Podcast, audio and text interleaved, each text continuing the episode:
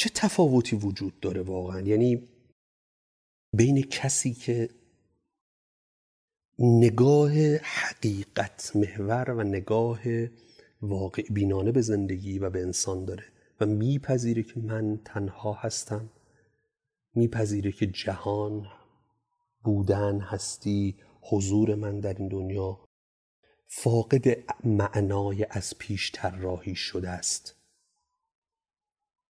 کسی که میپذیره کسی که حتی می‌تونه اون رو جسارت کنه و جرأت کنه.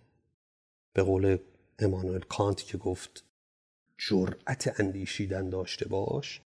اندیشیدن به این موضوعات و پذیرش اونها جرأت می‌خواد. و هر کسی این جرأت رو نداره. این جرأت رو خیام داشت. متفکر اصیل ایرانی. که گفت ای کاش که جای آرمیدن بودی یا این ره دور را رسیدن بودی. کاش از پی صد هزار سال از دل خاک چون سبزه امید بردمیدن بودی. پذیرفت گفت همینه. این فانی بودن رو پذیرفت. این بیمعنایی رو تنهایی رو پذیرفت. این برهوت نیچهی رو بیابان نیچهی رو پذیرفت. و اینکه از هر طرف که رفتم جز وحشتم نیفزود زنهار از این بیابان وین راه بی نهایت پذیرفت که بله ما موجوداتی هستیم فانی. وارد شدیم مثل هر موجود زنده یک روزی از بین میریم. حیات در ما شکل می‌گیره و بعد مثل هر چیز دیگه که در حیات در اون معنی داره یک روزی ما میمیریم و نابود میشیم و نیست میشیم. هر چقدر این حقایق رو بیشتر برای خودمون تکرار کنیم یقین بدونید. یقین بدونید که به سود ماست. چون به هیچ عنوان به هیچ عنوان درمان بدون پذیرش بیماری ممکن نیست.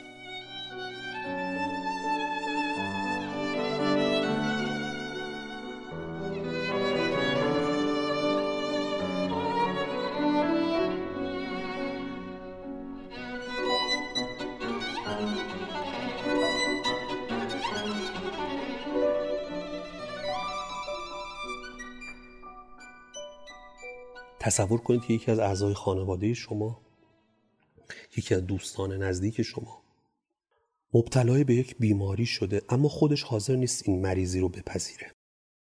چه وضعیتی برای او و برای دیگران پیش میاد؟ شما به اون میگید که عزیز دلم بیا بریم پیش دکتر. خب طبیعتا میگه که نه دکتر برای چی؟ چه کاریه؟ که مشکلی ندارم. شما بهش میگید بیا بریم بیمارستان یه بررسی بشی یا آزمایشی یه سری اقدامات تشخیصی. یه نه آدم سرش درد نمی‌کنه. واسه چی به سرش دستمال ببنده؟ شما داری می‌بینی بیماری رو و بیماری هم هست اما او حاضر به پذیرش بیماری و پذیرش وجود بیماری نیست. طبیعیه که دنبال درمانی هم نمیره.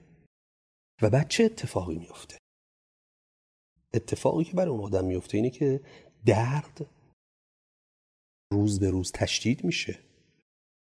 بیماری در بدن او روز به روز منتشرتر میشه. یادمون باشه بسیاری از بیماری های ما در ابتدا مثل بذر هستن. یعنی نخستی بذر کوچک. اما ما اونها رو انکار می‌کنیم و نمیپذیریم. این بذر روز به روز بزرگتر میشه. اول جوانه می‌زنه بعد یه کمی رشد می‌کنه. بعد کم کم تنه و ساقه پیدا میشه و باز ما انکار می‌کنه و روزی خودش رو دیگه نشون میده در قامت یک درخت تنومند تناور که دیگه ما هیچ کاری براش نمی‌تونیم بکنیم. یک سلول سرطانی سرطان از یک سلول سرطانی آغاز میشه. اول یک سلوله بعد تکثیر میشه بعد من به اون میره یکی از ارگانهای بدن ما رو بخشیش رو می‌گیره. پیش از اون که بخواد اصطلاحا متاستاز بده و تمام بدن ما یا ارگانهای دیگر رو درگیر کنه. خب اگر اون فرد در اون ابتدای امر بپذیره من مبتلا به سرطان شدم. بخشی از بدن من ناکارآمد و رو به تباهیه. باید اقدامی براش کرد.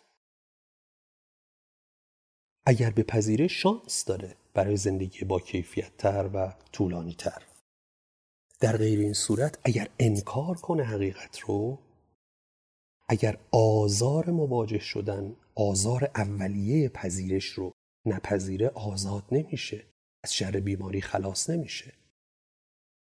اگر مدام چشمانش رو به حقیقت ببنده اگر سرش رو مثل کپک بکنه زیر برف و نبینه واقعیت رو حقیقت رو و خیال کنه که مشکلش در حال حل شدنه و مدام صورت مسئله رو پاک کنه اون مشکل روز به روز فربهتر و منبسطتر میشه.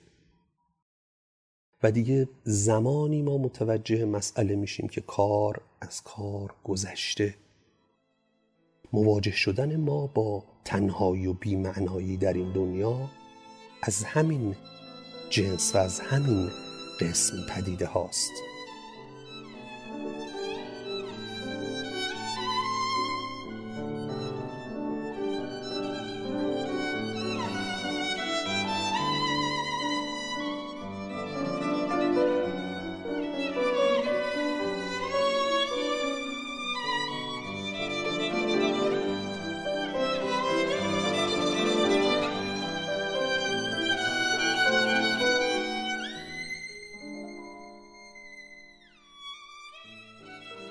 اگر رنج نخستین پذیرشش رو نپذیریم مثل همون سرطان روز به روز در ما بزرگتر میشن.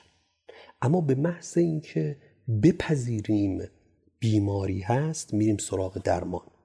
اگر بپذیریم که خرابی وجود داره میریم و برای آبادی و آبادانی اقدام می‌کنیم.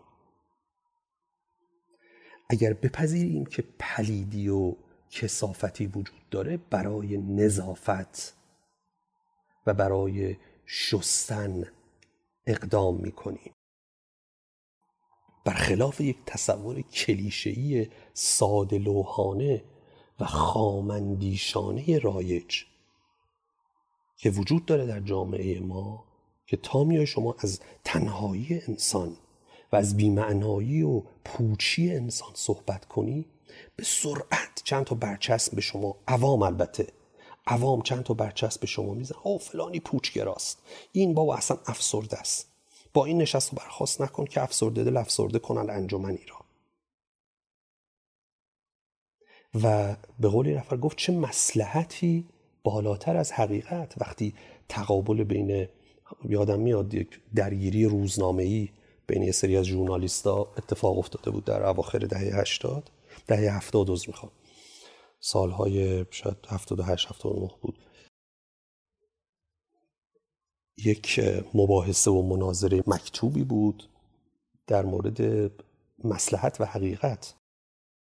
که آیا بیانش سریح و شفاف حقیقت به سود ماست یا نه؟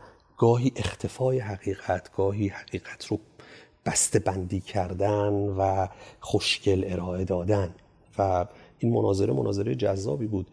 البته که در اون مناظره در مناظره های مکتوب یه بار یکی از طرفین حرف جالبی زد گفت شما اینقدر از مسلحت صحبت می‌کنید به نظر من مسلحتی بالاتر از حقیقت وجود نداره. و بسیاری از فلاسفه هم همین اندیشه رو داشتن که هیچ نسخه بهتر از حقیقت وجود نداره بهتر از پذیرش حقیقت.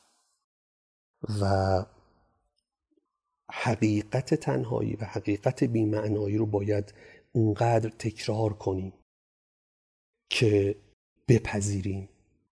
چرا یکی از فلاسفه جالب میگه میگه که سورن کیرکگارد فیلسوف اگزیستانسیل میگه ما اگر تخریب خودمون رو نپذیریم به مرحله ساختن خودمون نمی‌رسیم.